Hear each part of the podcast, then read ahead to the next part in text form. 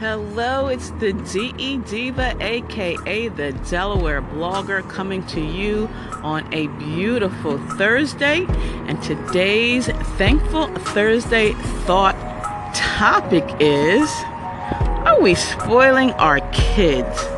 Let's think about this. Every generation says the same thing. The generation before said we spoiling the kids, but what started me on this journey, this thought journey, was thinking about door to door bus service. I'm not sure where you live, if you live in a neighborhood with multiple homes, if you live in the city or in the suburbs or rural area, but it seems like buses are stopping at every other house in my neighborhood. Now, when I was growing up in the housing projects of New Rochelle, New York, the buses would line up at a designated location. And then it was up to us, the kids and our parents or grandparents or guardians, to walk us to the bus, or we'd walk to the bus ourselves. The bus didn't come and stop in front of every building. You know, I don't know what was happening in the, you know, suburbs, but I don't remember buses stopping at every person's house. You know, the older my sons get, the more I realize that I missed out on some training. And if you remember on my blog, which is www.delblogger.com, I wrote a post that was entitled uh, Teaching Our Kids Survival Skills Without Social Media. So that's what today's Thursday thought is. Are we teaching our kids survival skills without social media? Can they play games and toys? Can they use their imagination to to make up things? Do they? I mean, really, let's think about. There's cars that you don't have to drive. You don't have to parallel park. You don't have to stop. They, it's just doing everything for them.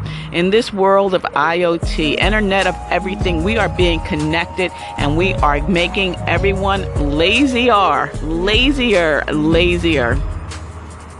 And if you've taken any of my workshops, you know I always talk about the zombie apocalypse because I feel as though if the grid was taken down, would we be able to survive? Which is another reason why I still have a landline, but that's another story for a different day. So come on over. Let me know what you think on today's Thursday Thoughts. Are we spoiling our kids or are we making it so easy for them that survival skills without social media is going to become non existent? And let me know if in your neighborhood, does the bus stop at every house to pick up every kid? You know, and, and it's frustrating, especially if you're behind that school bus and you have to wait. So uh, head over to my blog, www.dellblogger.com. There's some great posts over there uh, dealing with some of life's anxieties. It's actually entitled, It's Okay to Be Angry with God.